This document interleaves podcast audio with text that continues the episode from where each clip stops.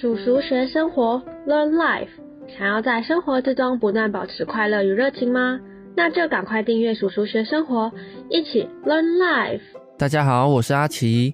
随着新冠疫情越来越缓和，近期口罩的禁令也越来越松绑，不少室内与室外的环境也不再要求一定要佩戴口罩了。听到这个消息，大家有觉得很开心吗？但是这个看似让我们可以更自由、更方便的消息，却默默的也让不少人增加了许多担忧。什么？口罩解禁不是应该要开心吗？一直戴口罩很闷呢，而且还会长痘痘，为什么会这样呢？台湾近期的新闻报道中就有提到，不少的年轻人族群因为过度在意外表，出现所谓的容貌焦虑症，而不想要把口罩给拿下来。甚至在新闻访问中，还有一位先生分享说，口罩都戴了三年了，不戴好像怪怪的，跟没穿衣服一样。所以不知道大家有没有类似的同感呢？戴上口罩以后。别人看不见你的表情、面貌，似乎可以增加好多的安全感。但拿掉口罩以后，就要时时刻刻表现出好的一面给大家的感觉。专家就指出哦，随着过去新冠疫情的延烧，到现在恐怕让不少人有这样的症状发生。那究竟什么是容貌焦虑呢？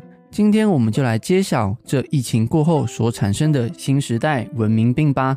在开始之前，叔叔学生活是一个透过知识学习保持生命热情的频道。想持续获得满满的热情能量，欢迎帮我们订阅，给我们满满的支持与肯定吧。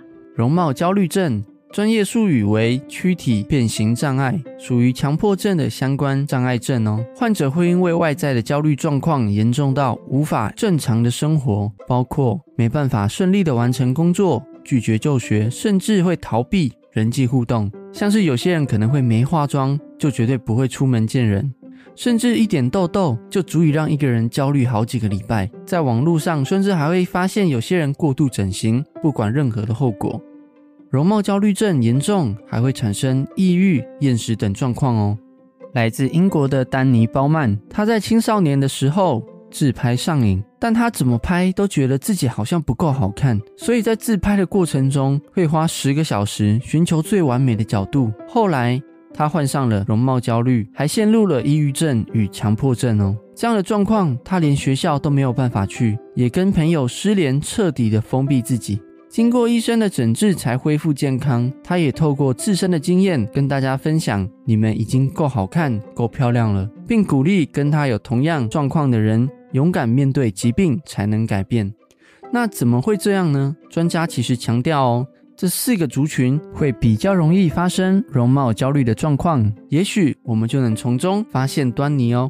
第一个，女性族群，由于现代大众媒体甚至广告的洗脑，不断的暗示女性应该要有怎样的形象，而这些形象就成为了一些人认为应该必须要具备的女性标准，像是要有水桶腰啊。要瘦啊，要有美丽的肌肤等等，所以使得女性较比男性更容易发生容貌焦虑的状况哦。第二个，公众人物在社群媒体泛滥的年代，颜值意味着流量，也意味着金钱，甚至也代表着成就。我们也不得不承认，颜值虽然不是绝对，但依然在经营社群媒体上占了举足轻重的地位哦。这就是为什么公众人物更容易患上容貌焦虑症的原因，因为毕竟对于某些人来说，容貌等于他们的未来啊。第三个，青少年晚期第二性征的出现，使他们也开始学会注重外表，甚至在同才的舆论压力与多媒体爆棚的完美男性、女性资讯，这使得没有更多生活重心的青少年更容易在意外在，发生容貌焦虑的状况哦。第四个。自尊或自我形象的低落，对于容貌没自信，不喜欢自己，使自己不断的以他人的标准来填补自己内心的不自信。为了填补那份对自己不满意的焦虑，导致过度在意他人的眼光还有评价，最后发生了容貌焦虑的状况。所以总体来说，我认为容貌焦虑会发生的原因，好像大多都跟自己没自信，以及把过多的得失都完全建立在容貌上的结果。而好消息是，只要我们能够提早发觉这样的状况，就能够提早做自我调整，甚至治疗哦，不让容貌焦虑症的状况越来越严重，最后影响到了我们的生活。那要怎么觉察呢？临床心理师林俊成先生也提到，判别容貌焦虑，我们可以用 FACE 四大面向观察自己或者是亲友是否有以下的状况哦。第一个就是脸部回馈，反复的询问别人自己的容貌问题，或者是不断的照镜子和他人比较外观，寻求别人对自己的外表回馈。第二个外表焦虑，对于自己的容貌过度担心，怀疑自己的穿着、妆容。外形是否好看？就算旁人给予正面的回馈，还是感到焦虑。第三个，照片美肌，在拍照的时候若没有使用滤镜修图，就会觉得不好看，甚至每一张照片都需要仔细的检视，或者即便只是倒个垃圾，出门也一定要化妆。第四个。自尊表现没有自信，自尊表现低落，言谈中可以发现自己对于表情、面容非常的在意，或者是经常觉得别人比自己漂亮。讲到这里，不知道有没有观众朋友渐渐的发觉，好像身旁的人有这样的状况了呢？还是其实你也有这样的状况？所以，当你有类似的状况的话，请你或身旁的亲朋好友要尽早找专业的资源协助，也是最精准的判断方式哦。最后，心理医师也提到，面对容貌焦虑的状况，我们可以用以下的方式帮助自己走出困境。如果你或身旁的亲朋好友正因为容貌焦虑而困扰，不妨也一起试试看吧。第一个，自我觉察，透过自我觉察，清楚知道自己不自信的来源是什么，是来自于他人的评价吗？或者是外在跟结果的牵绊，使自己不得不在意自己的外表，还是执着在那些不存在的想象中？看清自己的恐惧真实来源，有助于找到更多的方法，不再把结果转嫁在外在上，也能够摆脱不实际的想象哦。所以简单来说，看得越清楚，我们就更容易面对问题哦。第二个，自我称赞，透过刻意的鼓励。与欣赏自己的优点与特长，让自己不再只是专注在身上那不满意的地方。这里阿奇认为，这世界上并没有所谓的完人，我们必定都是有不完美的地方。所以我想说的是，我们固然会因为有不足的地方要成长、要进步，但绝对不要因为这些不够好的地方，而也否定了一件事实，就是你也是有优点的。所以刻意的协助自己。写下你认为的优点还有特长吧，或者是找能够信任的亲朋好友问问这个问题吧。第三个，停止比较，比较能够使人进步，但过度的比较会使人迷失自己。什么叫迷失自己呢？意思就是说，迁就身旁的人或环境而改变自己，最终这个行为让我们失去了自己原有的特质。所以，当你失去了自己，该如何欣赏自己呢？对吧？在 EMBA 的杂志四百二十九期中有提到几个方法，这里阿奇分享两个给大家哦。第一个，限制自己接触社群媒体的时间，在社群媒体上那些好友。或者是好多的公众人物，会让你看到的内容并不一定是事实。有时候我们往往看到的都只是他们好的一面，就会让我们觉得好像哇，他们怎么都过得这么好，这么快乐，这么幸福，甚至会让我们觉得除了你以外的人都过着一个很棒的生活。但实际上不一定是如此哦。所以你已经开始被社群媒体给影响，那我们就应该把目光放在别处，不让那些不一定的真实影响到我们自己。所以，请限制自己接触社群媒体的时间吧。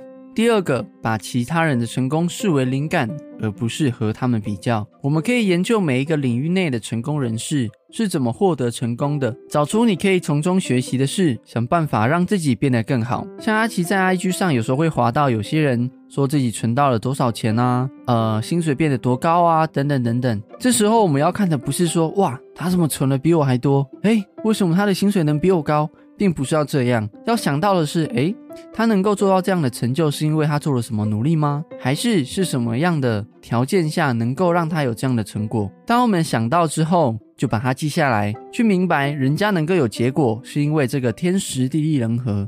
也许我们在同样的天时地利人和下，也能够有一样的结果哦。但是我认为每个人都还是有自己的人生剧本，比较中我们也不要迷失自己。就像上述说的一样，学到了把它当做一个经验就好了，把他人的结果当做一种激励，让我们更专注经营自己要的人生吧。以上两个可以停止比较的方法分享给大家哦。第四个，运动，透过运动可以让我们更专注在当下，甚至可以分泌幸福激素，让我们的生活因为有这些行为，可以更加活在当下而获得快乐，还能够使自己更放松哦。甚至到大自然健走等等，欣赏美丽的风景，也许还会让你开始思考更多人生的意义哦。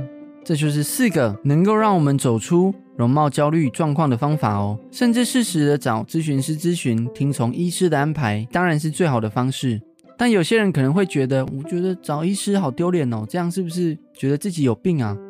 这里阿奇认为，不要因为觉得找医师觉得丢脸之类的，因为这个行为就如同我们感冒会看医生一样，你会想要让自己快乐，过得舒服，所以你会为了自己的人生去找资源，而因为心理不适。而去找医生，其实是一样的道理哦。这反而是一件令人感到尊敬与挚爱的行为。所以，鼓励有这样状况的朋友，也请勇敢地跨出那一步吧。而如果你是身旁的亲朋好友有容貌焦虑的状况，也请记得协助对方欣赏自己，尝试依事实鼓励对方，甚至多带对方出去走走。面对对方在意的地方，也尽量不要提及，以免不小心伤到对方喽。最后，阿奇认为，也许我们没有办法掌控先天的一些条件，甚至是自己的体质，在可控的范围内努力改变这些事情，我觉得并没有错。但不要忘记定义我们这个人的，除了容貌以外，其实还有我们的内在。也许有些人能够因为外在得到他人的欣赏与喜欢，但不一定能够得到因内在的美丽而得到的尊重与敬仰。甚至外在的美往往是暂时的，毕竟人总会生老病死。但内在的美却能够永垂不朽，所以不要忘记，还有一种美就藏在用镜子所照不到的内心里面，而这也是完完全全你可以控制与精进的哦。所以，让我们一起透过学习与成长，走出执着容貌的框架，在关系中活出对生命的热情吧。你认为还有什么方法或转念方式有助于容貌焦虑的人呢？欢迎在下方留言，让我们知道哦。感恩大家收听叔叔学生活。如果今天的分享有帮助到你的话，欢迎帮我们按个喜欢及订阅哦。我是阿奇，大家下次见，拜拜。